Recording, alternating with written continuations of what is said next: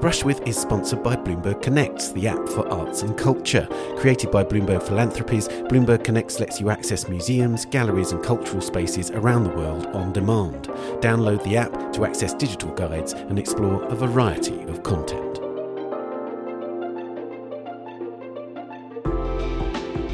Hello, I'm Ben Luke, and welcome to the first episode of A Brush With in 2022. This is the podcast where I talk to artists about their influences from art to literature, music, and film, and the cultural experiences that have shaped their lives and work.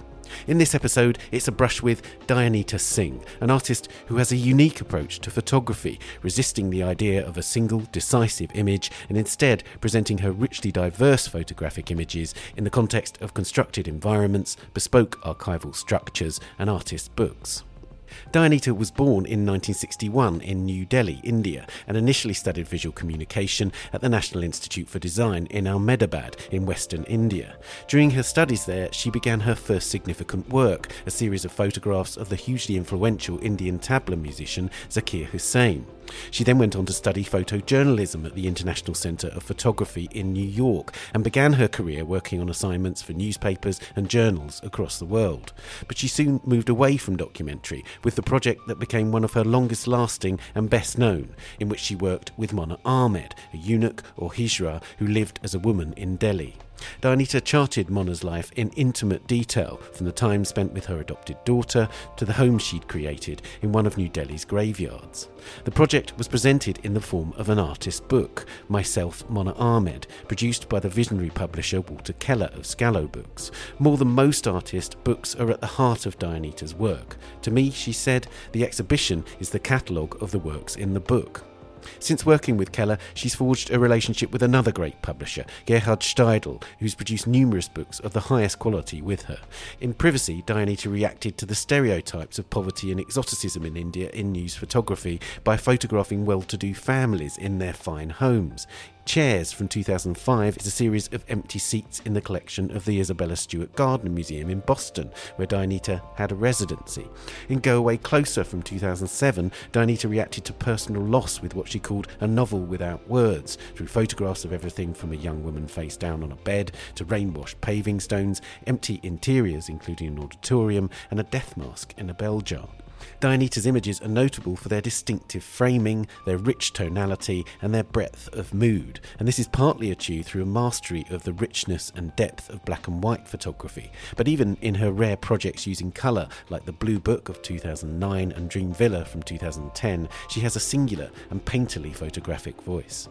In the last decade, Dayanita's increasingly explored presenting her photographs in three dimensions through a series of mobile museums containing images across her career and large handmade wooden structures, which allow the photographs to be displayed in evolving ways, never fixed in a time period or in a discrete body of work, but instead able to be re edited and sequenced and presented afresh. Among them is the Museum of Chance from 2013, which is in the collection of the Museum of Modern Art in New York, or MoMA, in which the wooden objects created to hold the images can themselves take multiple forms, from pillars to folded out screens. The Museum of Chance is one of nine museums, alongside others including the Museum of Vitrines or the Museum of Little Ladies, within a bigger structure, the Museum Bhavan, which is the most elaborate form of what Dayanita calls her photo architecture. It was the subject of a global touring exhibition several years ago. The nine museums each allow some photographs to be displayed within the wooden form or on nearby walls, while others are held in a so called reserve collection kept within the structure. Some of the museums have furniture within them to prompt conversation.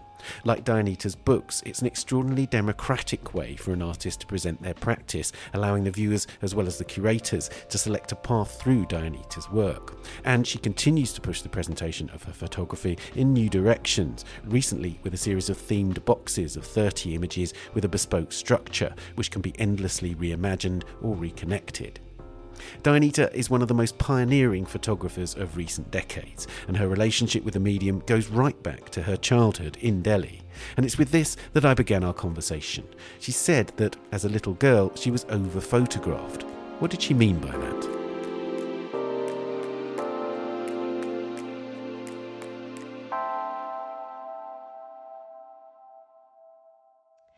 My mother was an obsessive album maker. So everything had to be photographed, not just to make a photograph, but for it to be put into an album for that child or that event. And since I was the firstborn, I was the most photographed.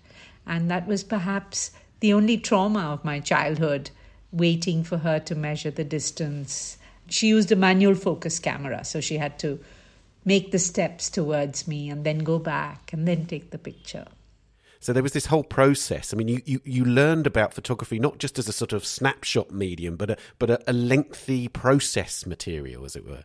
Absolutely. It was the whole process, not just of how long it takes to make a photograph, but then waiting anxiously for the lab to send the negatives back, then making a choice for the prints, and then seeing what she did with the prints, which was which album would it go into, what would she write behind it. So, photography was never to just make photos. You're so right. It started from then, actually. So, if that was a sort of trauma, then, as you describe it, of your childhood, did photography always loom as something that you wanted to do, or did you eh, resist the trauma, as it were, and, and avoid photography for some time? If there was one thing I didn't want to do, it was photography because photography delayed every departure in my life, every birthday party I was late for. It was really annoying to be photographed so much and in such a serious sort of way. They were never fun pictures. It was quite a, a ritual, a whole process to make one single photograph.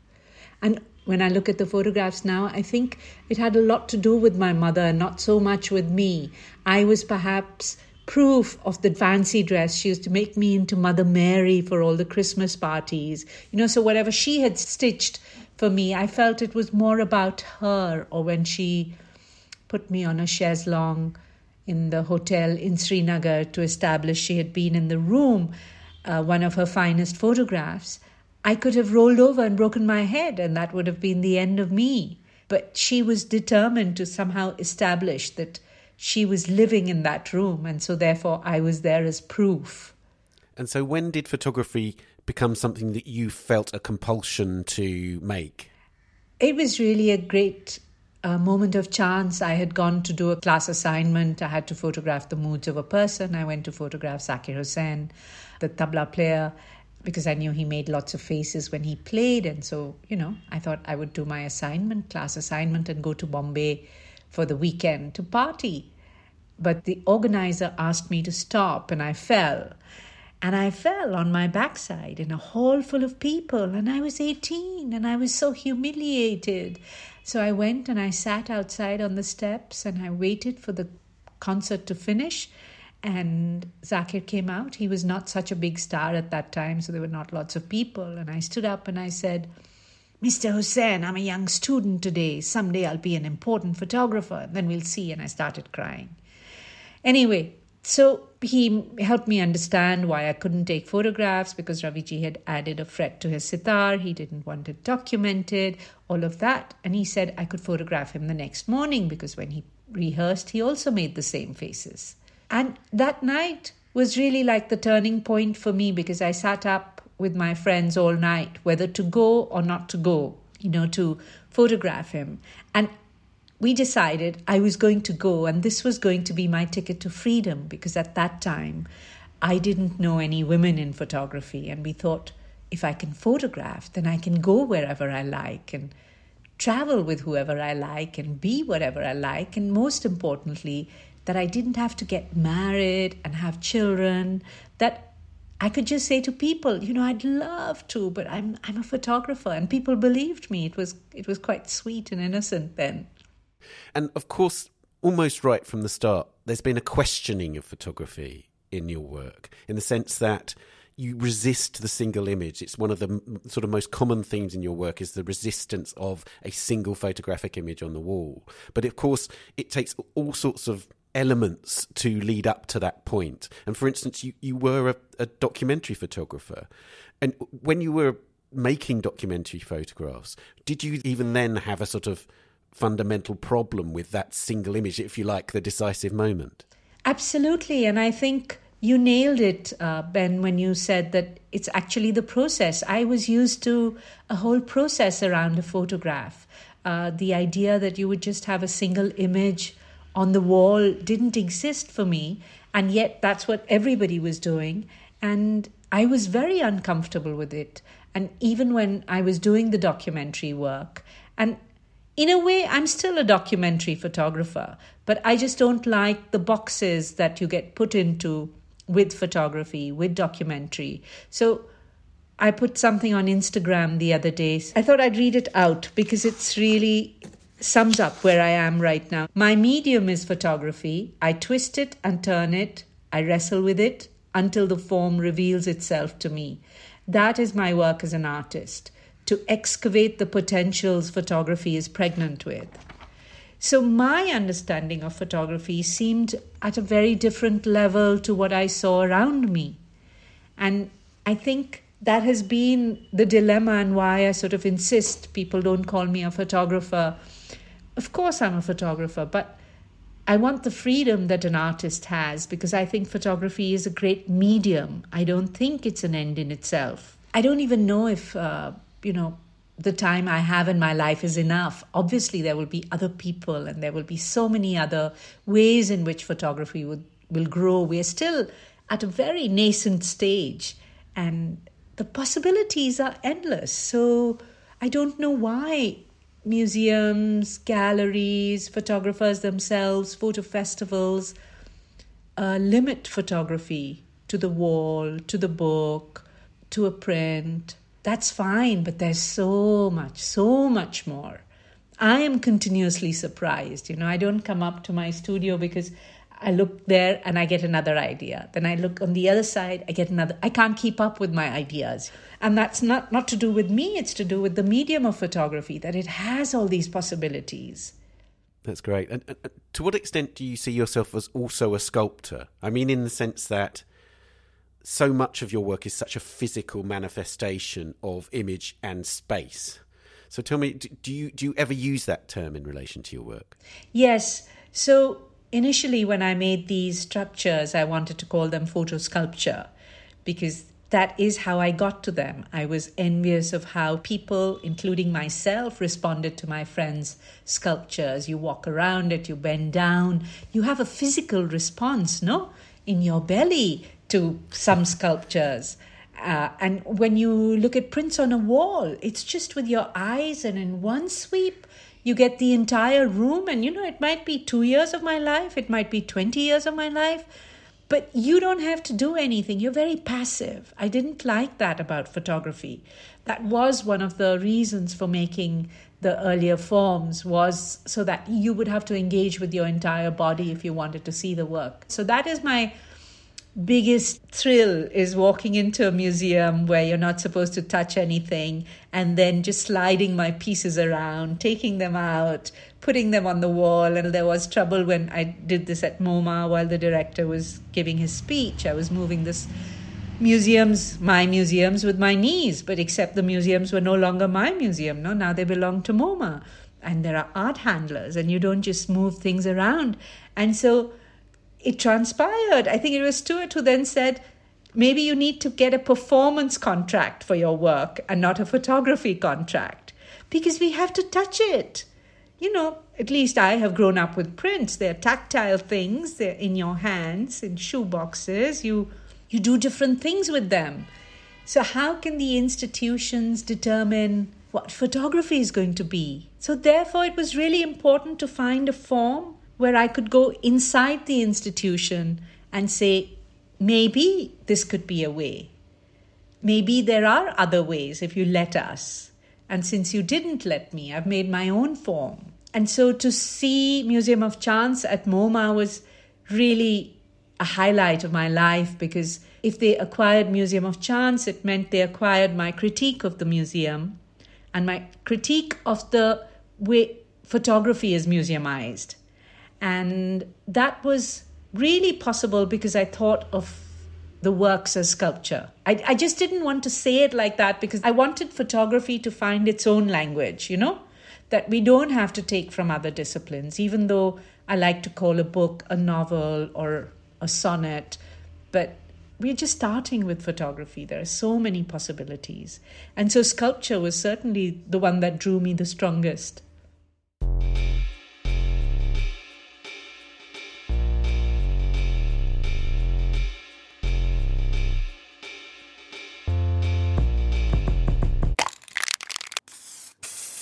Let's move on to the questions that we ask all our guests. Who was the first artist whose work you loved? When I was growing up, there was a miniature painting of Bani Thani. It's painted in the 1750s. It's by a miniature painter called Nihal Chand.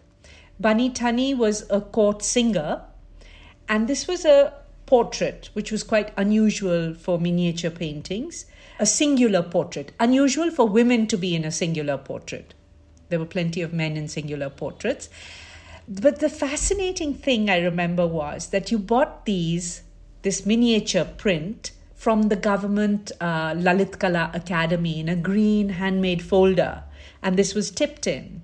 And then you could frame it with the handmade mat at the back, or you could take it to the cottage industries and pick one of the colors from the miniature and make a raw silk border and then put your frame. So that was art to me, other than my mother's paintings, of which there was a lot. But in terms of from the outside, that was the first artwork. And it was an artwork that hung in many homes, in many of my friends' homes. Because the idea that you would buy a painting was not quite there. That was maybe for the super wealthy people or more for royalty. But we were happy to have these reproduction prints. And then it also became a stamp, a large stamp. And that was it. So I think it wasn't just the painting, it was the fact that it could be bought by so many people and then it could be disseminated in the stamp. You know, like this is art. It can be in some king's house museum or palace, but I could have a printout of it and it could be a stamp on a letter that I might send to you. So look how art travels. And I guess that too got determined quite early on that art must travel. That's so fascinating in the context of the multiple forms and the multiple sort of democratic forms that your own work takes. And do you ever connect those dots, if you like? You know, nobody's going to believe me if I say this, but I didn't connect the dots till your questions came in. And then I thought, actually, what was that work of art? And why did I like it so much? You know, it's a beautiful painting. I'll send it to you. But it was also the fact that it was everywhere. And now I was calling friends in the last days to say, Did you have it? Did you have it? They all grew up with it. And everyone remembers the stamp. So now, because of your questions, I think I can make very strong connections there, you know?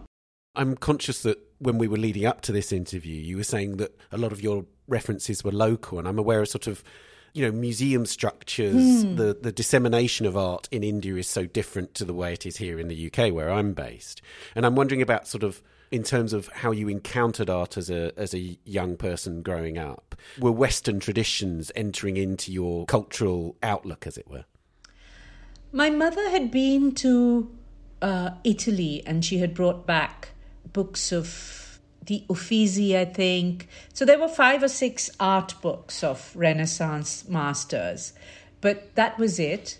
There weren't the museums where you would go to and see great Western art, certainly not. But you see, our whole idea of museums is very different.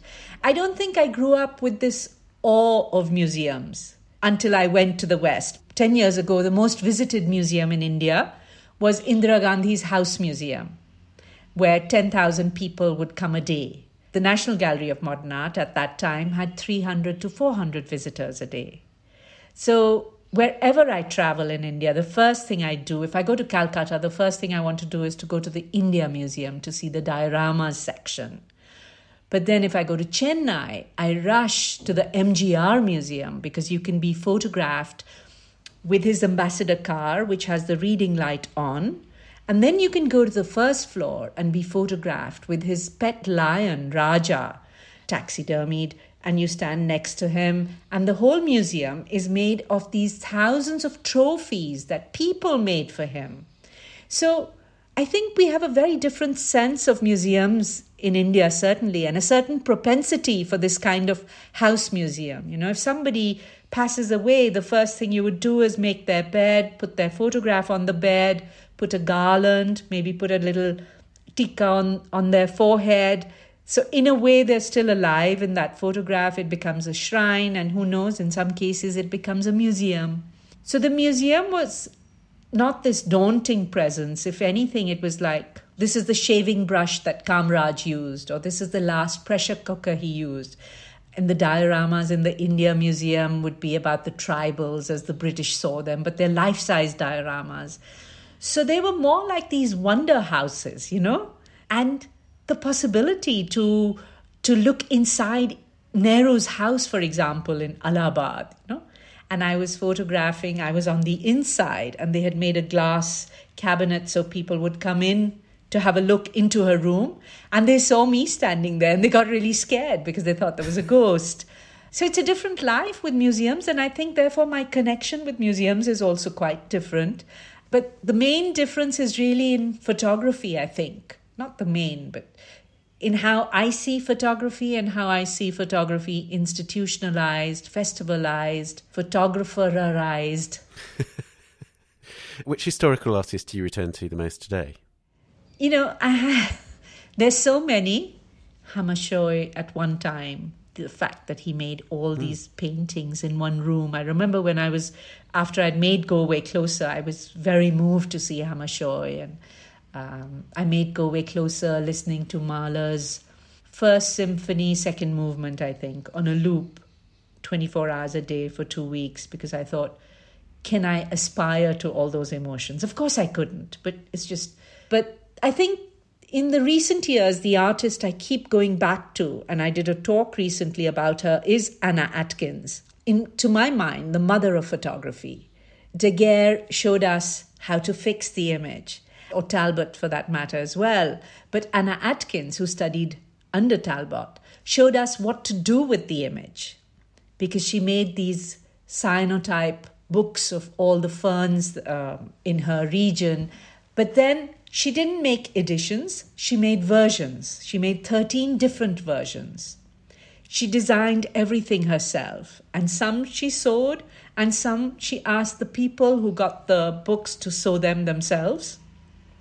And I'm sure some accidents happened, but I think she was already moving photography into a direction that I was feeling starved for in photography. So if I have to trace my lineage, it's just Anna Atkins, my mother's album, and me, and the grant from Robert Frank, and Robert Frank. Anna Atkins, I mean, obviously, one of the things as you, you hinted at there, it's it's the objecthood of yes. those works, isn't yes. it, that, that makes them so compelling, and they are so contemporary in the way they look, even today, aren't they? Absolutely, and the fact that she didn't go towards editions, you know, editions came much later. Uh, she showed us versions, and I think that would have been truer to photography rather than what Stieglitz and Steichen did because they had to, right? They, how was photography going to be taken seriously in the art world if it didn't have editions? But if I was there at the time, I would have said, guys, look at Anna Atkins and let's do versions because that is more true to photography rather than making editions. Now that it's digital, it's different. You can have editions, I guess. But I think that was a mistake that we made for photography, and editions is what holds photography back. Uh, which contemporary artist do you most admire? Oh, there's lots. Roni Horn, Lynette, Zoe Leonard, Tacita Dean. An artist I would have loved to have known more and still go back to is Nasreen Mohamedi. Mm-hmm. And I think now that I make so many montages, even more so, but even before that, and, and she's most known for her drawings, but she made beautiful photographs and made darkroom collages out of them, montages out of them, and not known till a few years ago, not so known till a few years ago. Yeah, Nasreen Mohamedi and Zarina Hashmi two artists that I would love to include in the contemporary, yeah. even though they're not alive. Indeed. I mean, it's interesting you mentioned Roni Horn and, and Tacita Dean there because both guests on this podcast in the past, but both of them are united, I think, with a profound concern with poetry. And we'll come to literature later. But this idea of a kind of art as a poetic form, it seems to me you thought a lot about uh, about a kind of literary form that photography and, and art in a broader sense can take. Yes, because I think I felt so restricted by photography. And yet, every time I would open a literary book, my mind would just fly.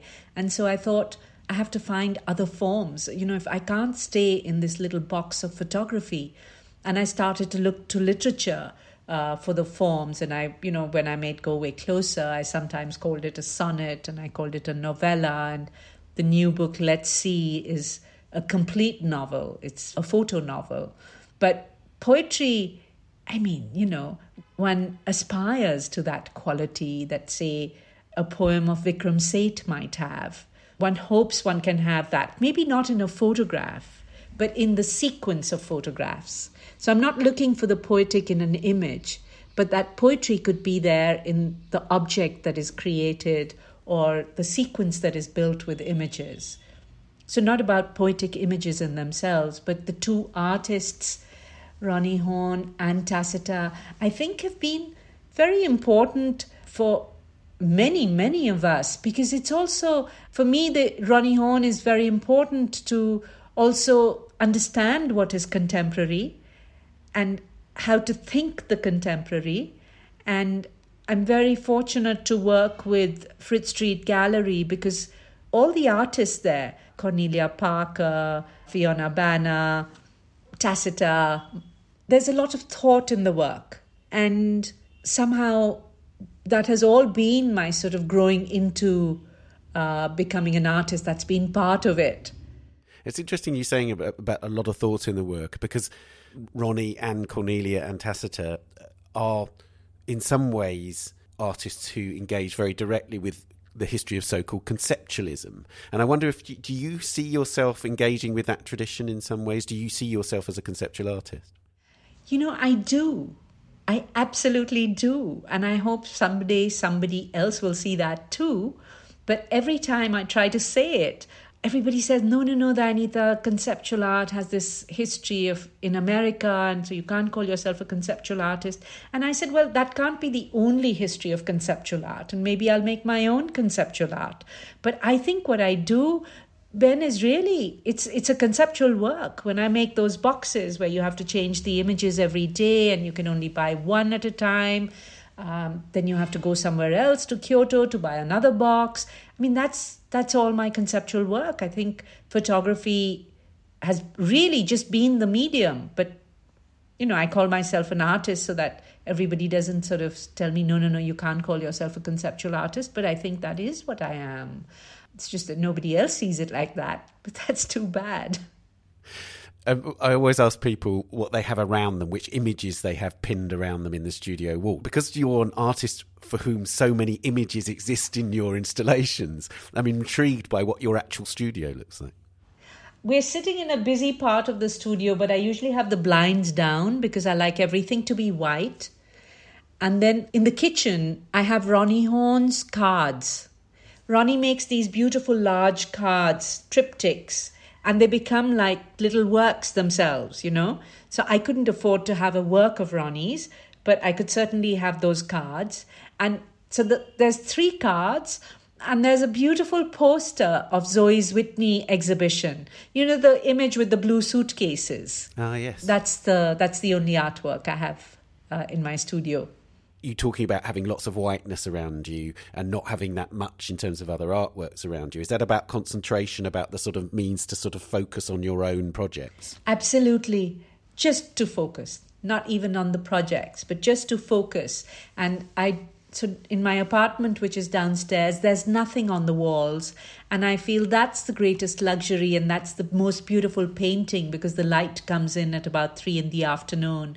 And then it does this dance till about 5:30 so all through covid i would sit in the afternoon and you know day after day that painting would emerge in front of me and it would slightly change. And in the beginning, I got very excited and I made all these photographs, and then I looked at them and they all looked the same.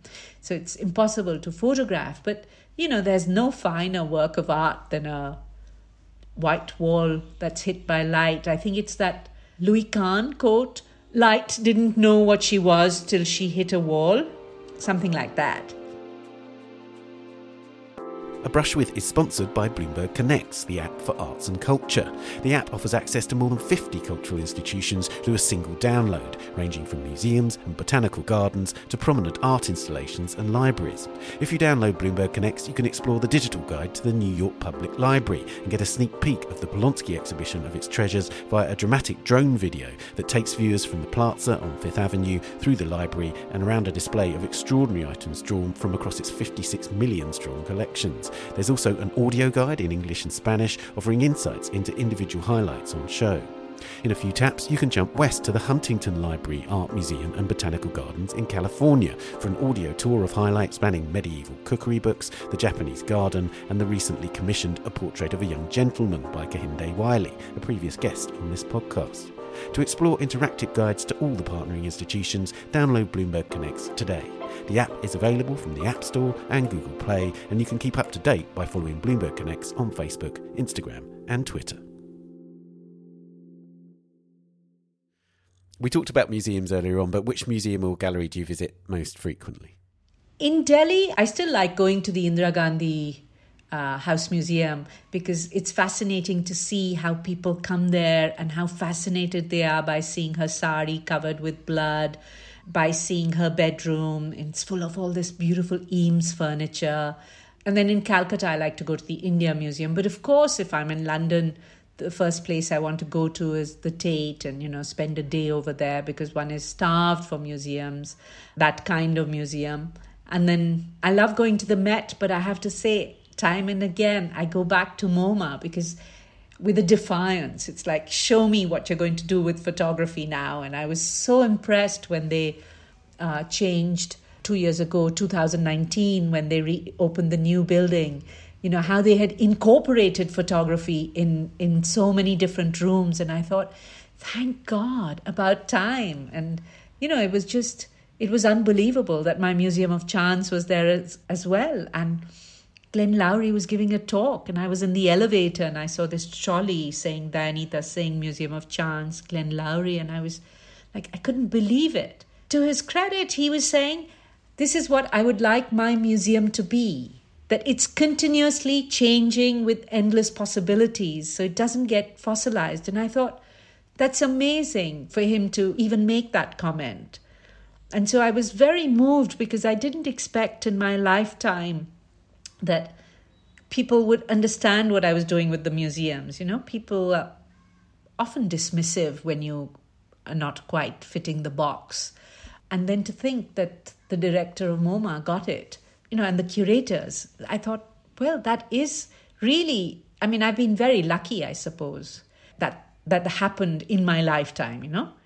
It's really interesting with, with the Museum of Chance and the Museum Bhavan in general, this creation of a museum within a museum that you've made, because it seems to me that you thought extremely in depth about the nature of museums mm-hmm. in the mm-hmm. sense that the Museum Bhavan has a reserve collection. You know, there are these things exist in, in a way in a kind of full reconstruction of a museum, but within your terms, in your language, if you like. Exactly. I love museums. I completely love museums. I just don't like what they do, especially to photography. I don't like, I don't see why they can't be more interactive. And so the critique is very well meant critique and therefore, it was important to make that critique from inside the museum. And then, when all my museums got acquired, I was so so depressed because I thought now they're going to sit in storage, you know. I didn't know MoMA would show it or mm. Louisiana would show it. That's when I went to Steidl and we made the box of the miniature museums. So MoMA only has Museum of Chance, but you can buy that box and have all nine museums. And so who's to say what's more valuable? that's been an important thing for me as well. And that's part of my conceptual work is to play with the value, to question the value, to try and shift the value. And that's why I make those boxes with those image cards. And so far it's been it's been fine. I'm sure I'll run into a problem, but that's okay. That's fine. I've got plans for that too.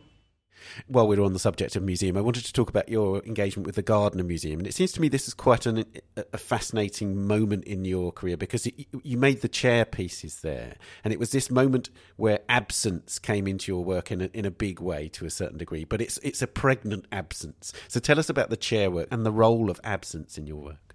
Well, I think absence came into my work quite directly because I was so much in love with, with, with this man, and then it didn't work out.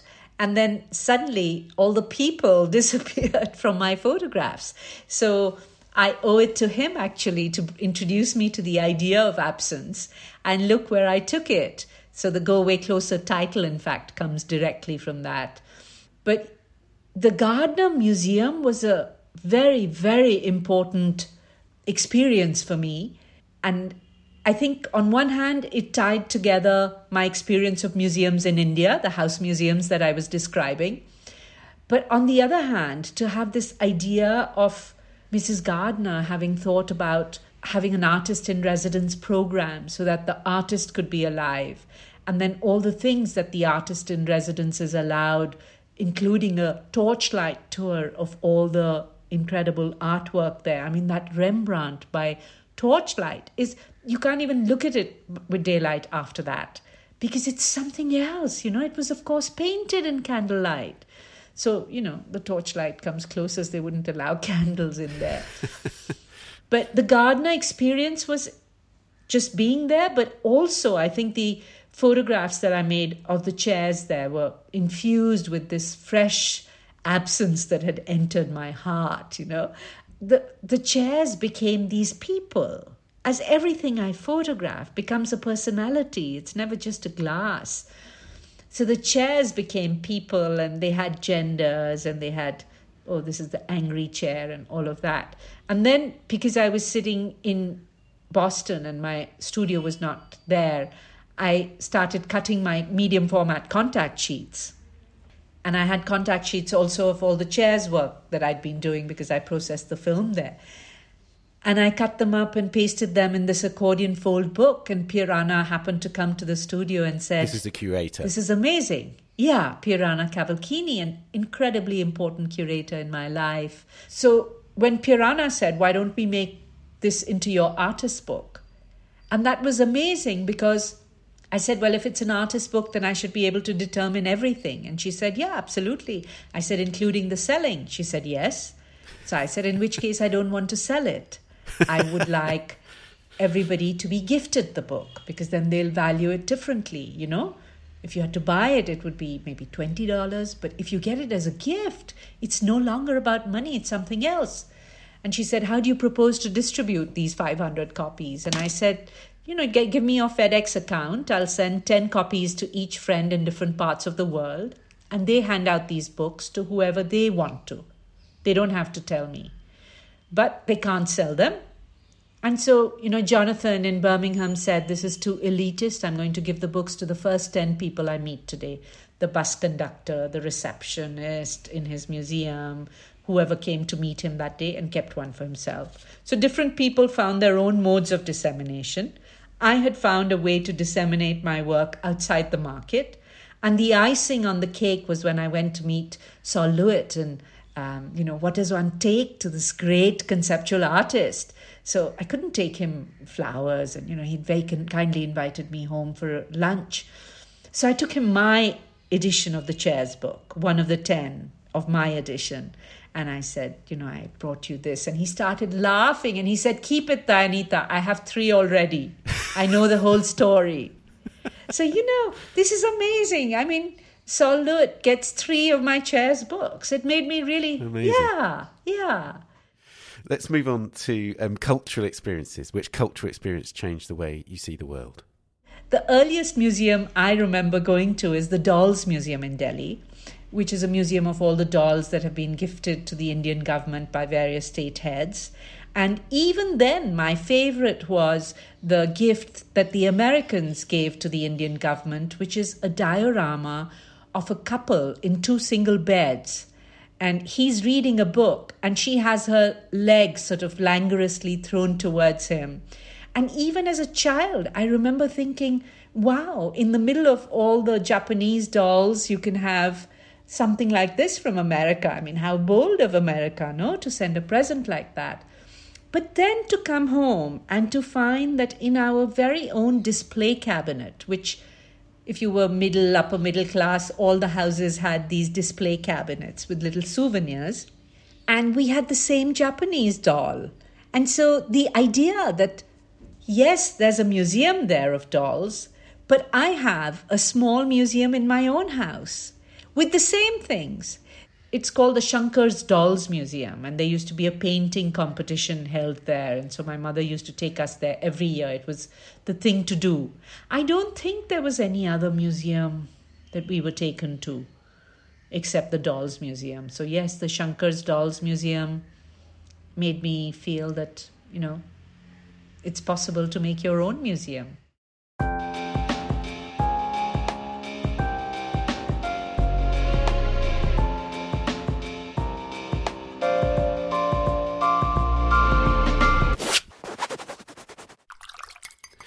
Which writers or poets do you return to the most? I wanted to show you something, even though this is a podcast.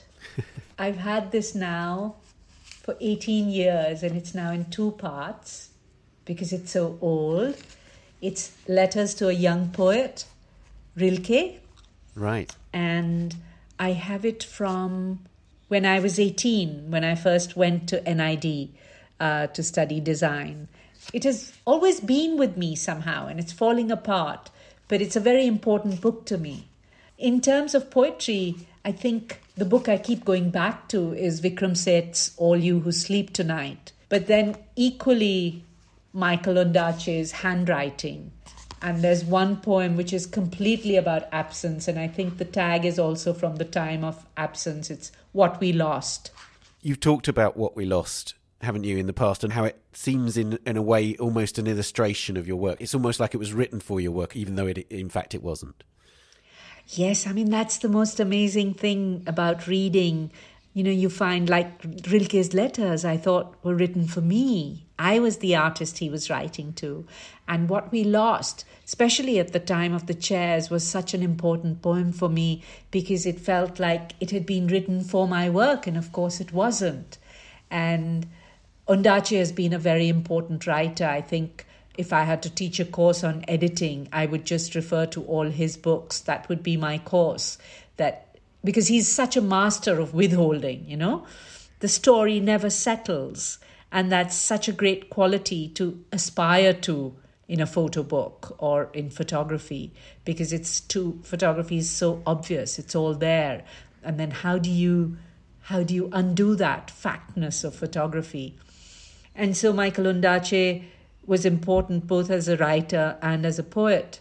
And you know Vikram Seth, right? He's somebody that you have a dialogue with or conversation with. Not a lot, but a little bit. But the writing is something else. So at one time, I took his book and I, I made Go Away Closer out of the same sense of loss uh, because I thought there were no words for what I was putting in that book. And that's why I made the book, those 28 photographs, simple little book.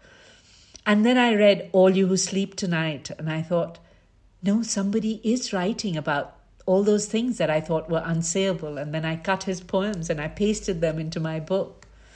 And I made him a copy. I like to make gifts for people. Let's talk about books generally because you are an artist of books as well as much as you are a, a photographer. And one of the qualities about those books, this extraordinary commitment that you have to the accordion books, for instance, and it's the quality of the printing. They are absolutely artworks in their own right. And you've worked with some of the great bookmakers, the great printers that there are. So tell us about that commitment and some of the experiences you've had with those printers. So, the accordion fold book as a form became important to me because that's when I realized that the book could be the exhibition itself. The book didn't have to be a catalogue of the exhibition. So, Sent a Letter is a box with seven exhibitions in it. And so you can show it in your museum. People have started to show it now. And it's no longer only a book, but it is a book also. So that's about the form. I think I have been incredibly lucky in first working with Walter Keller of Scalo Books, this great publisher in the 90s. And then through him meeting Gerhard Steidl, who has really been a co conspirator in how we might shift the book. And the experience of being at press, you know, of designing the book, making the layouts, and then going down to press is invaluable. And I think he's possibly the only place on earth where you can do that, where everything happens in the same place. The designers are there, the proofers are there, the scanners are there, and the printing is right there. The Chairs book, for example, was the fastest book Steidl ever printed because we printed it in 45 minutes because it's all on one sheet of paper. But I think uh, over the years, Gerhard and I have built this relationship where we like to challenge each other, you know? So it's always like, so how are we going to do this? Uh, because somehow he feels that he's able to experiment with me, and somehow I feel that I can bring any thought to the table, even if it's uh, putting the gutter through my photographs, and he will see it. So to have the support of someone like that, and more than just support, you know, he makes it possible. Uh, I struggle when I have to work with other printers as I'm having to right now because I think the mastery that Steidl has over his black and white, there's nobody on earth who has that because he mixes his own inks. He's not just going by Pantone colors. He's a chef, he's a master chef. Printing is a skill anyway, but Gerhard takes it to another level. He even designs his own papers. You know, the Zantour paper that we all loved so much was co designed by Gerhard. And he's impossible to work with, uh, a nightmare to work with. And, you know, the last time I was there, I said, This is it. Now I'm going to, you know, and then try working with someone else. It's impossible. So, in that sense, I feel handicapped. But on the other hand, I made spontaneous books because sometimes waiting for Steidl takes the magic out of what you want to do. And spontaneous books was made so that I can print in India and make my work available in India. I can sit at press here. So I worked for the boxes with Pragati Press in Hyderabad and now for my new Doshi book with Naveen Printers in Delhi. And I showed it to Gerhard and he said, It's good. It's pretty good. so he doesn't. Indeed.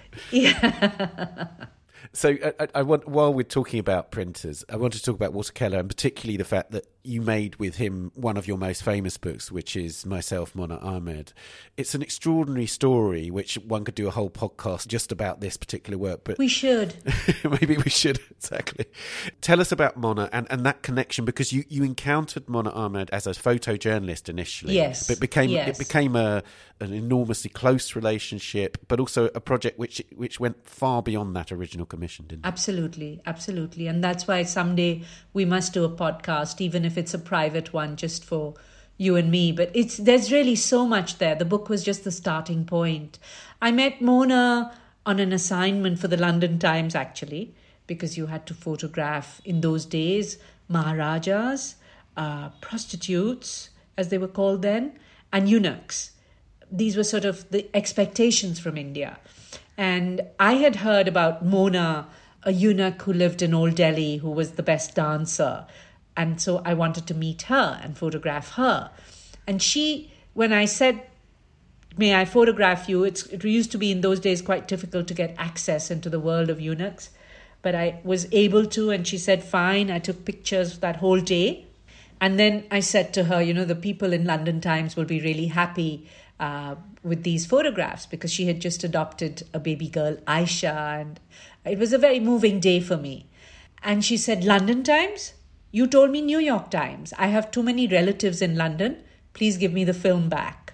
So I gave Mona the film and she threw it into the wet garbage, not even the dry garbage, you know, into the wet garbage. And I looked at it, this yellow roll of Tri-X, and I thought, there goes my career because what do I tell the commissioning editor? And she hugged me. And it was an embrace that lasted her entire life. I was in Venice on a Vaporetto from uh, Zattere to Giudecca when I got a call from her phone. And there she was. Her nephew had put her on the speakerphone. And there she was dying. But even at that time, somehow wanted the image to be recorded. And I was, of course, as you can imagine, you know, hysterical. Luckily, had my dearest friends with me and saying, Mona, stop it. You can't die. I'm coming back. I'm coming back. And then she passed before I had reached Giudecca. And I was devastated because she, by then she had become my closest friend. You know, I would call her before I would call my mother, even. That was very important to her. I, I don't even know how to describe our relationship. You know, it, it was everything it was so many relationships in one and and that's why i get so so upset when people talk of mona the hijra you know when everybody wants to talk about the eunuch she was the most unique person i met in my life you know so that she was a eunuch is part of who she was but that's not all you know she used to build a staircase because there should be a staircase. But there was nowhere the staircase went. She built these elaborate metal grills, which are built for protection, but the sides were all open. So she was, in fact, the conceptual artist that nobody, including me, fully recognized. And I think there it was sadly a question of class, because if she was in another class, she would be taken very seriously. Uh, to give you an example of how she thought, and God knows how that has influenced me, I mean, that's that's a whole other podcast. When Walter Keller decided to make the book, he said she'll write the text, and I said, you know, you have no idea. You're white person sitting in Switzerland. What do you know about what it's like to live as a eunuch in a graveyard where she had finally moved because she couldn't. She just was her own person, you know. She couldn't be like everybody else, not even the eunuchs. So she came to live in the graveyard. And he said, well, at least ask her do me that favor, just ask her. So I sent a fax to my mother to say, Can you drive to the graveyard and ask Mona what she says? And in the fax I wrote, The world's best publisher would like to make a book on your unique self. Do you agree? Answer me urgent. She sent a fax back through, through my mother saying, Whole world calls me eunuch. You call me unique. First, you tell me which is true, then I will answer you. and that's when Walter Keller said, She's going to write the book. It's her story. And I see it as a huge failure of the book if people still think of Mona as the eunuch. Because who has the courage to go and build a house in a graveyard and then to attempt to build a swimming pool so that they can teach Muslim girls how to swim so they will be liberated? That's like maybe the most unique artist I know at this point in the interview, I ask about music, and I want to immediately go from talking about Mona to talking about music because, in fact, there's an extraordinary video piece that you made, which is of Mona lip syncing to an mm. Indian song from a film from the 1950s. Yes. It's such an extraordinary work. Can you describe that piece for me? That piece made itself. Uh, so much of my work around Mona, the montages I'm making now, make themselves. Mona has special powers, you know. And so even though she's not physically present in the world, she's still activating my work. You'll see when you come to Berlin. She had been asking me to find this particular song, Rasik Balma, and I had found it and I wanted to just photograph her face when she heard it because it had been so long that I said, Yes, yes, when you come, we'll play it. And I made a video. I don't know why I made a video but I pressed the video button. I don't know whether it was a mistake. I don't know. I don't know. But it just, and I watched her become the song through my viewfinder, you know? And that's, that's perhaps what is so moving for you when you see the video because it's not trying to be anything. It's just, it's like a moving photograph where she becomes the song. And that's, that's all that there is to it. And in the Berlin show, I'm also showing a few days before that, she had come and asked me to record her reciting poetry in one take. So it's 11 minutes of Mona reciting one shairi after the other. And so I'm very excited to show that after so many years. But Mona loved the video you're talking about. And I think she must have watched it about a thousand times.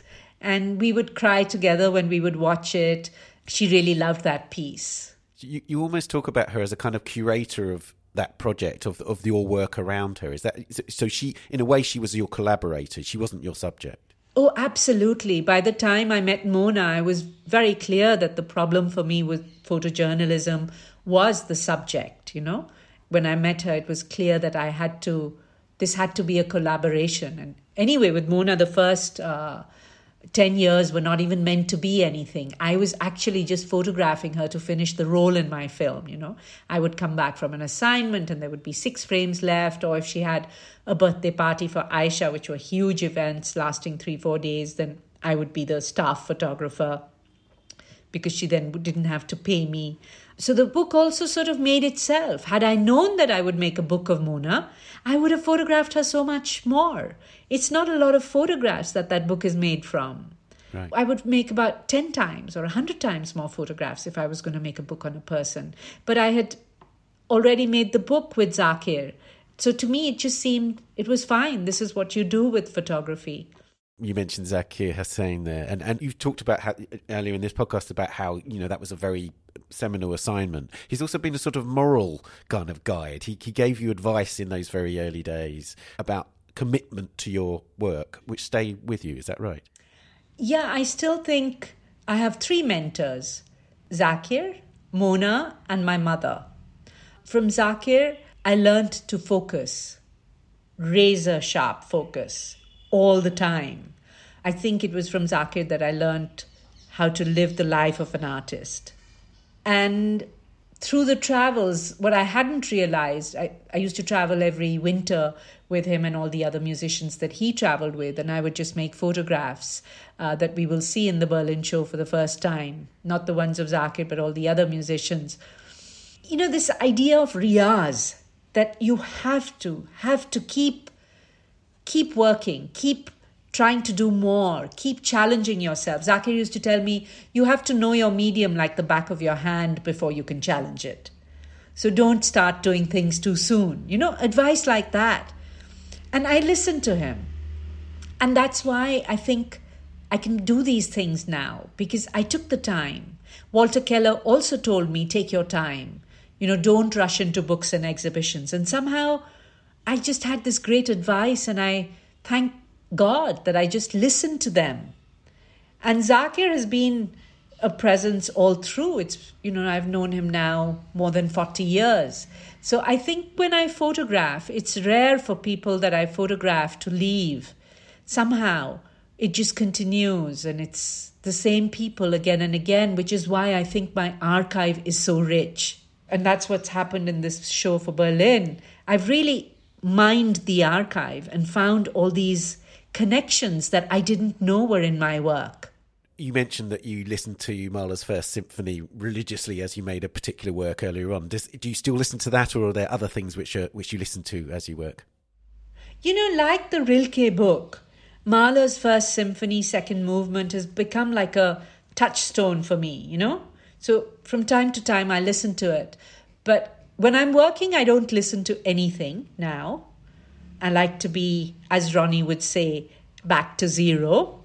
But I'm quite conscious of what I do before I'm working. And in recent years, the preparation for me has been to listen not to the great Kishori Amonkar singing necessarily, but speaking there is something in the way that she talks about music, and it's there with Zakir also, that I can immediately transfer to photography.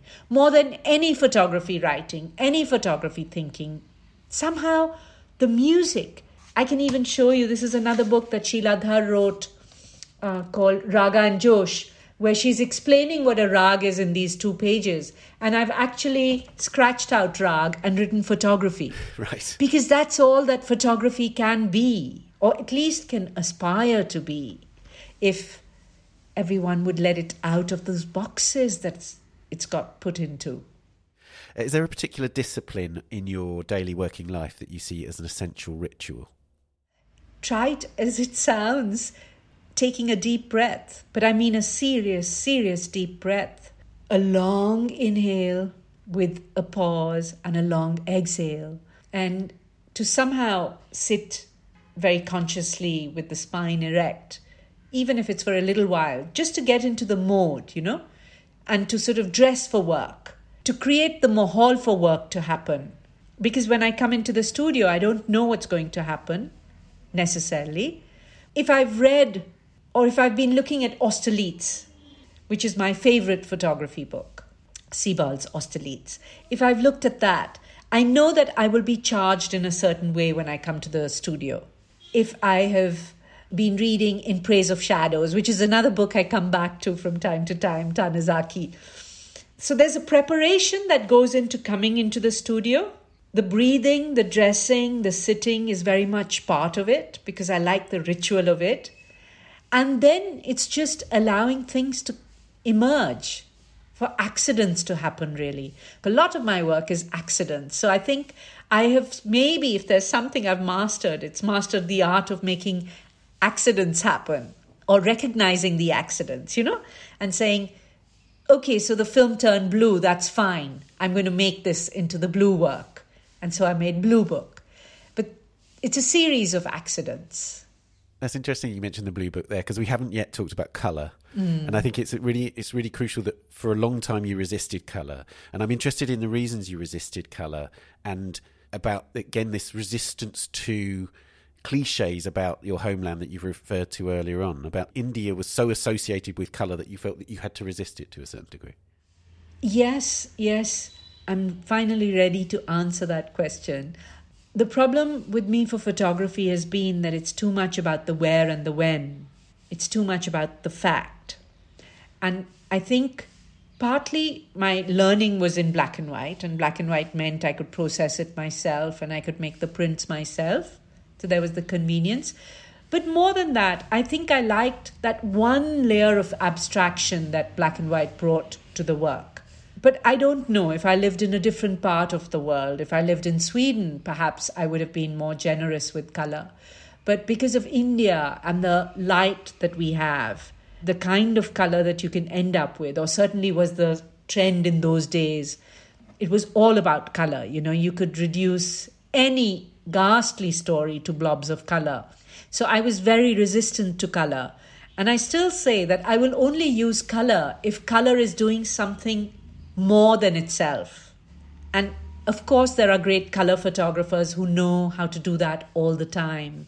Saul Leiter, Eggleston, you know, they, but I don't have that skill.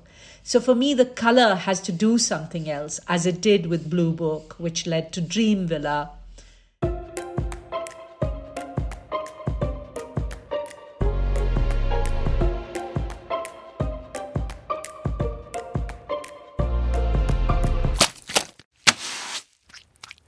if you could live with one work of art, what would it be?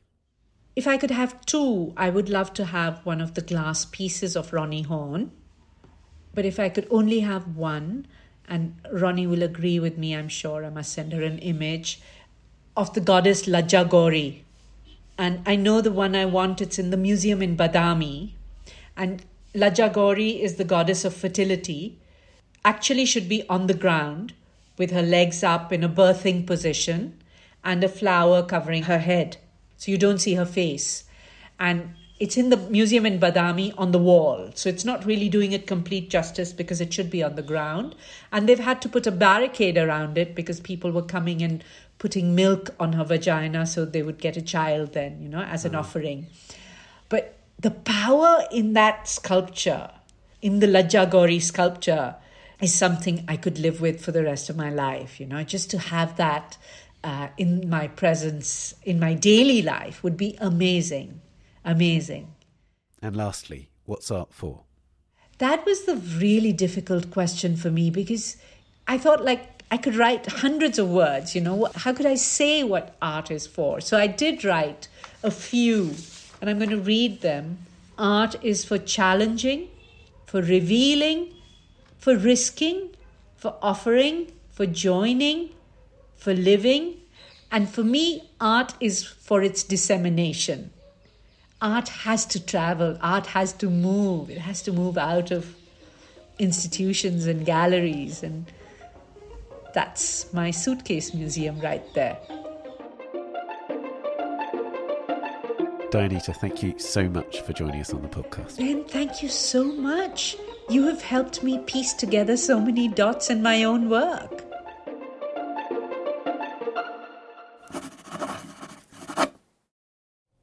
Dayanita Singh, Dancing with My Camera, is at the Gropius Bau in Berlin from the 18th of March to the 7th of August 2022, and it tours to the Museum Villa Stuck in Munich. Dates are to be confirmed there. Then to Mudam in Luxembourg between the 15th of August and the 5th of October 2023. The Serralves Museum of Contemporary Art in Porto between February and June of 2024, and the Rencontres d'Arles in France. Full dates to be confirmed for that presentation.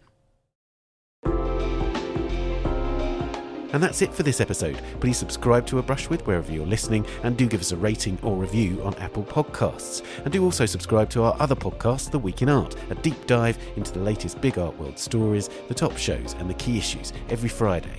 We're on Twitter at Tan Audio and on Facebook and Instagram, of course.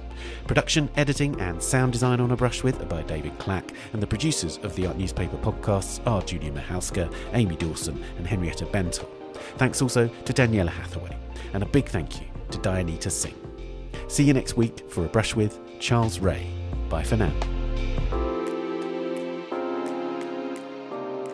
A Brush With is sponsored by Bloomberg Connects. Download Bloomberg Connects today and discover cultural institutions on demand.